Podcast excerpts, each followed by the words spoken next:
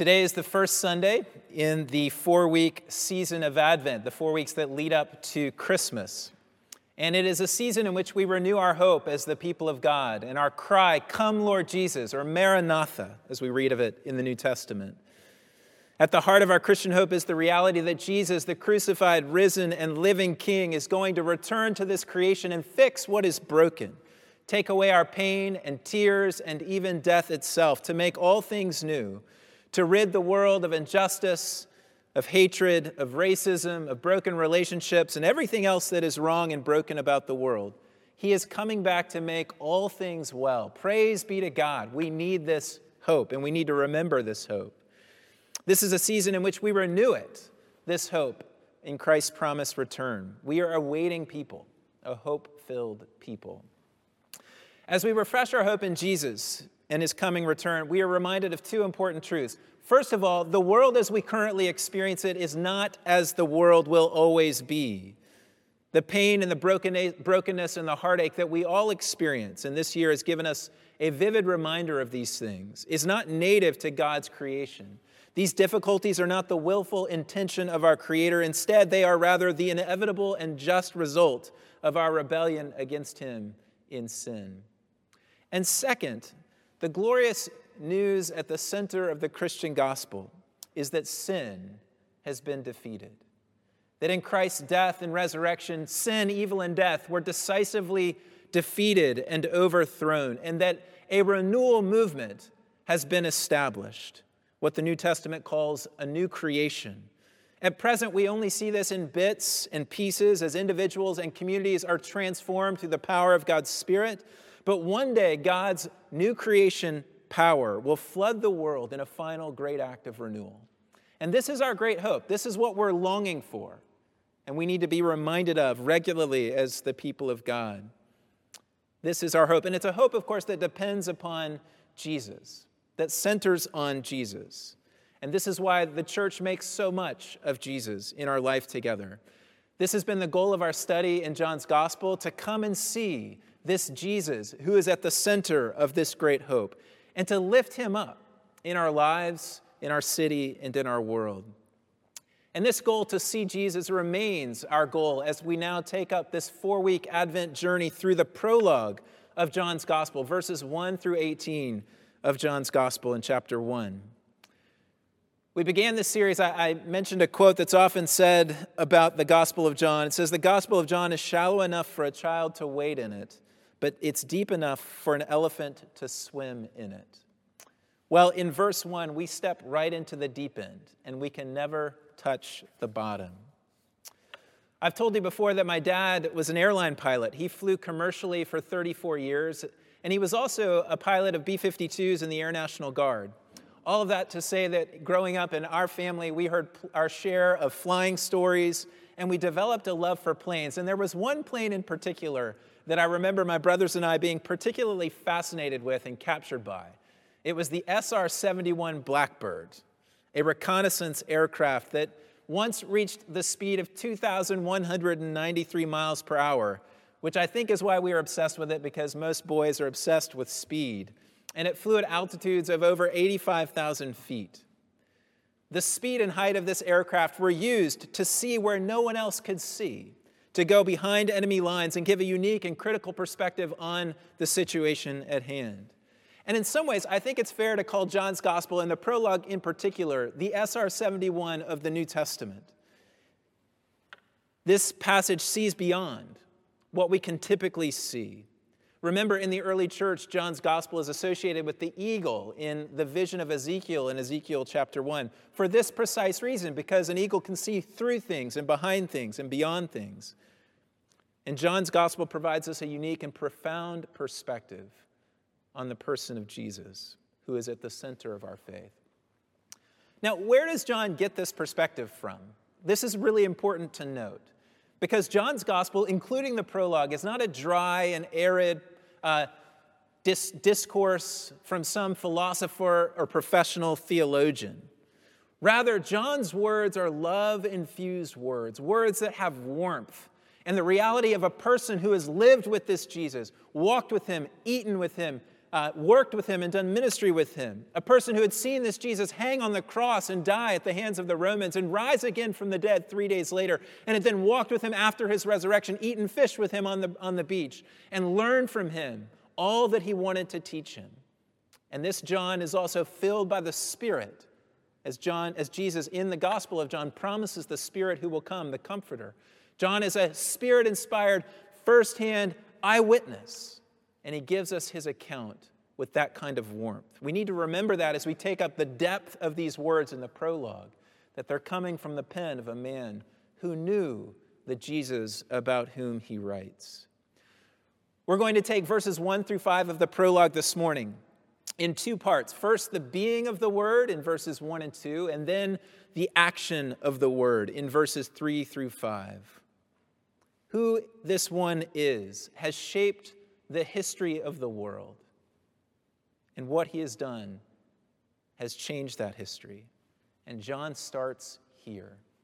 So, the person of the Word. Who is the Word? This is what we get in verse 1. In the beginning was the Word or the Logos, and the Word was with God, and the Word was God. I just want to break that down. In the beginning was the Word. In the beginning. John's opening lines intentionally echo the opening lines of Genesis. But the beginning in Genesis is correlated with divine action. God made, we read there. Whereas the beginning that John writes about is correlated with divine being. The word was, was in the beginning. Could we get any broader than this? Before creation, the word, the Logos, was. Athanasius, the fourth century church father, said this in reference to Arius, those who maintain there was a time when the Son was not, and that is what Arius said about the Son, rob God of his word like plunderers.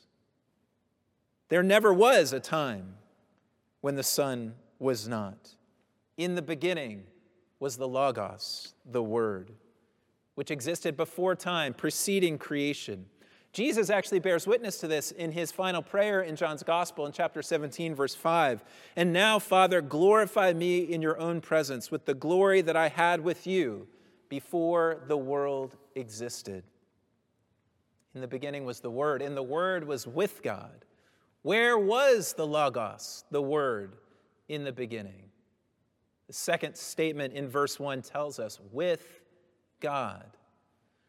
The preposition here translated with is not the typical one in Greek, but it's often used when describing two persons being with one another. And that suggests that the Word is a person. And we know that this, of course, is the case, as the prologue will go on to tell us in verse 14 that the Word is identified as the Son. And this means that from the beginning, there was a relation in God an eternal relation between the Word and God, the Son and the Father. And the Gospel of John is setting forth this mysterious relation to us over and over again. I should say at this point, what an amazing truth that we bring into the world as Christians that God has revealed that at the center of all things is not brute force and power, not a monad, but a triune God, an eternal relation an eternal fellowship of, peop- of persons, love, and interaction. That's at the center of the universe, of all things, as a God who is relation, the Father, the Son, and the Spirit. That explains so much, by the way. It explains why we long for relationship, why we long to be loved, why we long for harmony and beauty, because these are things in the heart of the being who is at the heart of all things. And that is very different than just a being of brute force or power. There's a lot that could be said there, but I'll leave it at that for the moment. Where was this word in the beginning? The word was with God. But then the third thing that John says the word was God. Now our heads start to spin. In the Greek, actually, the, the emphasis is on the word God, which comes first. If we were to translate it literally, it says, And God was the Word. Do you feel the depth and the profundity of these words? That one who was just said to be with God, so there is distinction enough that the word can be said to be with God, is now said to be God. So there is distinction, but there is identification. so that this word can rightly be said to be God. This, of course, is a great mystery, but it's a mystery and a relationship that the rest of John's gospel brings out to us distinction and identification. Here's how Ed Clowney writes about this The Word was with God, God's eternal fellow. The Word was God, God's own self. We need to remember that John and all of the early Christians were Jews. That is, they were strict monotheists, believing in one God. They would have repeated the Shema every day Hear, O Israel, the Lord our God, the Lord is one. One. Within Judaism, there was a clear distinction between God and not God, between creator and creature. It was a fundamental distinction, and nothing on the side of creature could ever cross the line to creator. There was only one God, and He alone was to be worshiped. But the reality of Jesus, the Word, the Logos, was changing all of that in these earliest Christians. For in Jesus, they had encountered one who, as we have seen already in our study of John's Gospel, was doing things that only God could be doing providing bread in the wilderness, calming and walking on the sea, healing on the Sabbath and saying when he did so that my Father is working, so I too must be working. Jesus again and again is putting himself on the God side, the creator side of this demarcation in the world. John 8 58, behold, before Abraham was, I am, Jesus says, the divine name on his lips.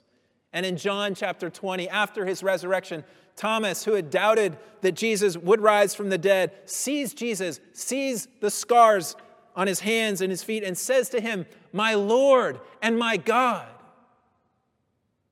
If Jesus was not on the creator side of creator and creation distinctions, then in that moment, Jesus should have rebuked Thomas and said, No, not so. But instead, he affirms Thomas's confession and affirms his faith and calls others to have a similar kind of faith. John wants us to know this from the beginning. The one whose story he is about to tell is none other than the divine being himself in the person of the Son. When we say that we believe in Jesus, this is what we mean in the church. We mean that we believe in the Word who was in the beginning with God and was God. We believe in this person. I met someone out on the sidewalk this week on Thanksgiving Day. Uh, he was standing in the line to receive a meal that our team of volunteers was serving in our ministry that serves our neighbors who experience homelessness. And it was a passing conversation, but in the course of the conversation, he found out that I was a pastor. And when he found that out, he looked at me and said, I'm a Muslim. We believe in Jesus too. And while that is true in one sense, because Muslims do acknowledge that Jesus did exist and was one of the prophets, it is absolutely and fundamentally not true in the most important sense because they do not, do not acknowledge the Jesus that is portrayed here in verse 1 of John's gospel. Just a prophet is not believing in Jesus. To believe, or I should say, to acknowledge the historical fact that Jesus existed and that he said some good things and had some interesting teaching is far, far different from affirming that one's deity, power, and ongoing life and rule over the world. And that is what we affirm and believe as Christians. This is a distinctly Christian affirmation. Christ is the center of meaning, Christ is the center of the world. And this is all packed in for us in verse 1 of John's gospel. It's breathtaking. The New Testament scholar C.K. Barrett wrote about this verse in this way. He said, John intends that the whole of his gospel shall be read in the light of this verse, verse 1. The deeds and words of Jesus are the deeds and words of God. If this be not true, this book is blasphemous. In reflecting on this text and its implications, Calvin comments wisely We ought to be sober in thinking and modest in speaking about such high mysteries. Verse 2 goes on He was with God in the beginning. This one was with God in the beginning, emphasizing and repeating what has already been shown to us about the person, the being of the Word in verse 1. At this point, let me make a little observation about why John might use the title of the Word, the Logos. Why does he use the Word? I think most basically it's the fact that the Word reveals God to us. Jesus is God's most comprehensive message to his world. Think about how we learn the unseen and unknown thoughts of a person. We learn them when that person opens their mouth and begins to speak. That's how we understand his or her thoughts and inner being when they speak. Those words communicate what is deep in the heart and mind of a person. And it is in the same way with God. When God wants the world to know his innermost thoughts and heart, he sends his word, the Logos. The Word reveals what is hidden, what is deep within God, and brings it out to us that we might know Him. So Jesus says in John 14, verse 9, Whoever has seen me has seen the Father. Or, as we read at the end of the prologue, which we'll look at more closely in a few weeks, no one has ever seen God, verse 18. The only God who is at the Father's side, he has made him known. The Word makes known the God who is hidden. And we'll consider this again more fully in the future, but I would be remiss not to mention this now. Do you want to know what God is like? Do you want to know who God is? Do you want to know what He thinks about you and about the world? Then look at Jesus. That's what the Gospels teach us, and John's Gospel in particular. Look at Jesus. God speaks the word, the Logos, so that we might know Him and His heart and His intentions. We look at Jesus' person and being and his actions to know who God is. And that's exactly the way God wants it to be. If you want to know me, God says, look at my son, study my son, get to know my son, exalt my son. And that's how you will get to know me. Here is God in the person of the Son, acting with saving, self sacrificial, and forgiving love. And this is at the heart of the gospel. So, John uses the title the Logos because the Logos reveals God. The Word of God reveals God. And that is true also in the Old Testament. It's also true that the Word of God creates in the Old Testament. In the beginning, God created the heavens and the earth. God said, Let there be light, and there was light. The Word creates, and the Word also saves. So, creation and salvation are actions of the Word. And these are an appropriate background from the Old Testament for what John is doing with the word logos here in John 1. This is a far more relevant background than what has often been sought after in Hellenistic philosophy, or in Philo, or in the Gnostic Redeemer myth, or even in wisdom and Torah in the Old Testament, all of which have been explored as possible backgrounds for John's use of logos here in his prologue. This Old Testament background about revealing, creating, and saving these functions of the word are the best background for us to understand John's use of logos. God uses his word to create. And now, when God wants to bring about recreation in the world, he uses his word again, the same agent. Athanasius says it like this The renewal of creation has been wrought by the self-same word who made it in the beginning. There is thus no inconsistency between creation and salvation, for the one Father has employed the same agent for both works, effecting the salvation of the world through the same word who made it in the beginning. So, having thought about the person or the being of the word in verses 1 and 2, we now want to turn to the actions of the word in verses 3 through 5. This great one, this one who has been from the beginning, this one who is God and who is with God, what does he do in the world? This is a big picture, a flyover view from 85,000 feet. There are broad brushstrokes that move from the universal to the particular in verses 3 through 5, from creation to the cross. First, there is creation, verse 3. What are the actions of the word? And this is no surprise given the echo of Genesis in the beginning. So, verse 3 all things were made through him and without him was not anything made that was made. We need to just stop and marvel at that statement. Several years ago, my family and I enjoyed watching the BBC series Planet Earth, which I'm sure many of you have done as well.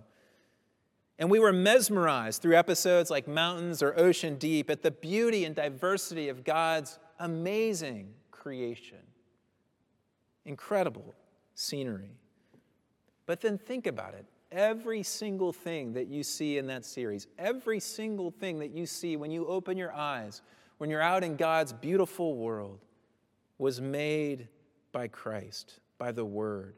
Everything has the imprint of Christ upon it. That's an astounding claim. He is responsible for it all. When God said, Let there be light, there was light. It was the Word through whom the light was made.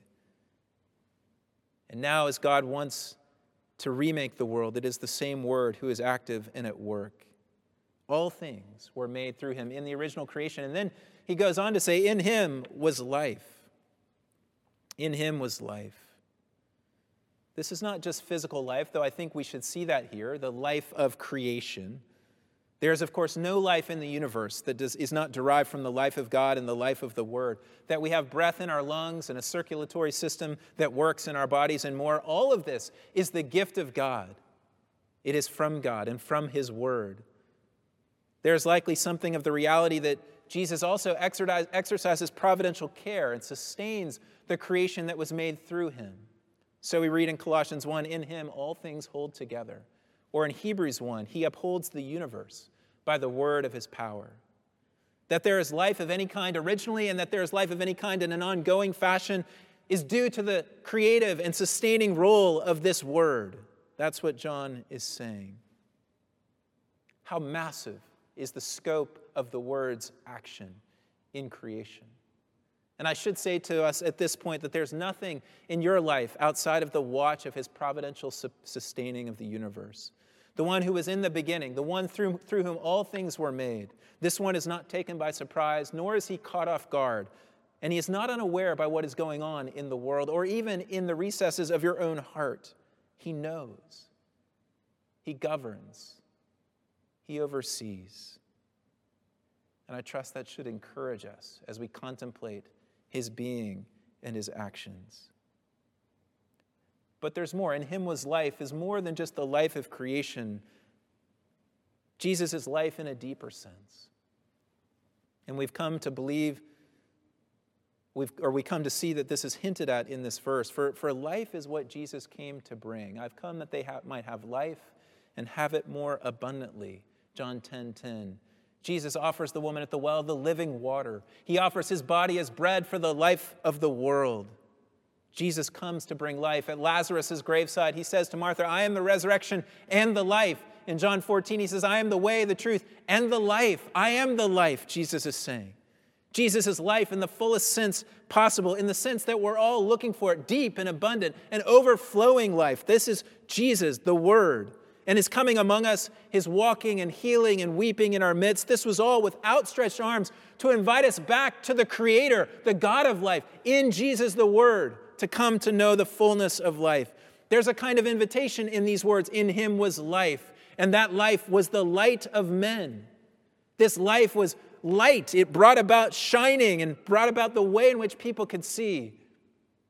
Again, there's a sense in which this is true in creation, in that any way that we are able to walk and to make life work is a gift from the light of Jesus. For with you, Psalm 36, 6 says, is the fountain of life, and in your light do we see light. But there is again a deeper dimension to this life being the light of men, in that Jesus says, Look, I am the light of the world. Whoever follows me will not walk in darkness, but will have the light of life.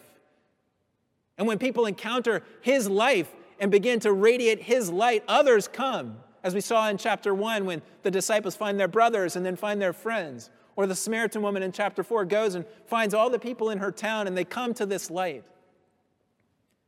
Or in John the Baptist, as we'll come to next week, Jesus' life becomes light and becomes a light for all who would believe in him. They would have the light of life. He creates, He is life, He is light. Verse 5, then, what I would call the climax of the opening lines of the prologue the light shines in the darkness, and the darkness has not overcome it. When did the darkness try to overcome the light most of all? By condemning and executing Jesus on the cross. But rather than winning the victory for the darkness, in that moment, paradoxically, the darkness was defeated. That was the great victory for the light. And this defeat of darkness was evidenced three days later when Jesus rose from the grave. The light shines in the darkness. This is the only present tense verb in the opening five verses of the gospel. It implies an ongoing, continuous action. The light shines on. The darkness tried to put it out in the, in the cross, and I believe we're right to hear the echoes of the great climactic events of Jesus' life in these opening words of John's gospel. This is what his gospel is about. The darkness has not overcome it. The darkness couldn't crush it, couldn't keep it down, but the light now shines. The resurrection has taken place, and this light continues to shine in the midst of the world. We often don't feel that this is true. And sometimes we certainly can't see that it is true. I am sure that this morning some of us find ourselves in circumstances in which we want to cry out with the psalmist in Psalm 88 Darkness has become my only companion. Or with Job in chapter 19, who said, He has walled up my way so that I cannot pass, and He has set darkness upon my paths. If that is you this morning, or if that has been you at some point recently, then I want you to be encouraged by verse 5 of this prologue. The light shines in the darkness, and the darkness has not overcome it. This being who was in the beginning, who was with God, who was God, this being who has made all that we see, this being is life and light. And his light continues to shine on even now, even in this moment, however dark it may feel. However down you feel this morning, the light shines on. However significant the health or financial challenges that you are facing today, the light shines on. However much you sinned in this past week or last night, the light shines on. However broken your relationships are, the light shines on. However much your fears feel like they are overcoming you, the light shines on. The light shines on, and one day, the light that is right now shining, however you may feel it or not, the light is shining. The light that's shining now will one day, in Jesus Himself, return to banish all of the darkness from our present world. The opposition, which has past tense been soundly defeated at the cross once and for all, will be finally expunged from God's creation, and all will be well.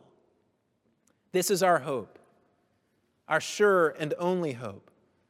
This is the hope that we fix our eyes upon during the season of Advent that God will return in the person of Jesus. The light will come and flood away the darkness. This light cannot be put out. It continues to shine even now in the darkest places of our world, in prisons and slums and war zones, on Wall Street and in Capitol Hill, in shopping malls and movie theaters, in schools and businesses, in the hearts and through the lives of those who have come to know this Jesus and light. The light is shining on. The light shines. However much the darkness seems to prevail, the light will shine on until that one day comes when the light returns in full and there will no longer be need for a sun and a moon to light the earth because the glory of God gives it light and its lamp is the Lamb, as we read in Revelation 21. That is our future hope. John opens this all up for us in the first five verses of his gospel. The Word, this amazing being, the one who was with God and who was God, the Word through whom the world came to be the Word who is life, and whose life is the light of men. This Word's light shines on, and nothing will ever stop this Word from shining and fulfilling the purposes that God intended. Isaiah 55, verses 10 and 11 For as the rain and the snow come down from heaven and do not return there, but water the earth, making it bring forth and sprout, giving seed to the sower and bread to the eater. So shall my word be that goes from out, out from my mouth. It shall not return to me empty, but it shall accomplish that which I purpose and shall succeed in the thing for which I sent it. This word was sent into the world to bring about life and light. And if you have encountered this word and you have yielded to this word in your life, then you have joined the side of the light. And this word and his light are now shining in you and through you as we cast off the works of darkness, as Paul says in Romans 13, and as we put on the armor of light, as we clothe ourselves with this word, the Lord Jesus Christ. He shines on in every situation and circumstance. This word, may we worship him. Let's pray. We do glorify and praise you, Lord Jesus Christ, the Word who was in the beginning, the Word in whom is life, the Word whose life is light to all mankind. We worship you, we adore you, we praise you. And we cry out, Come, Lord Jesus, bring your light in fuller and greater measure into our lives, into our world, into our city, into our neighborhoods. And we pray that you would come, that you would return. We long for you to return to make all things new. Come, Lord Jesus, we pray. Be glorified in our midst. Amen.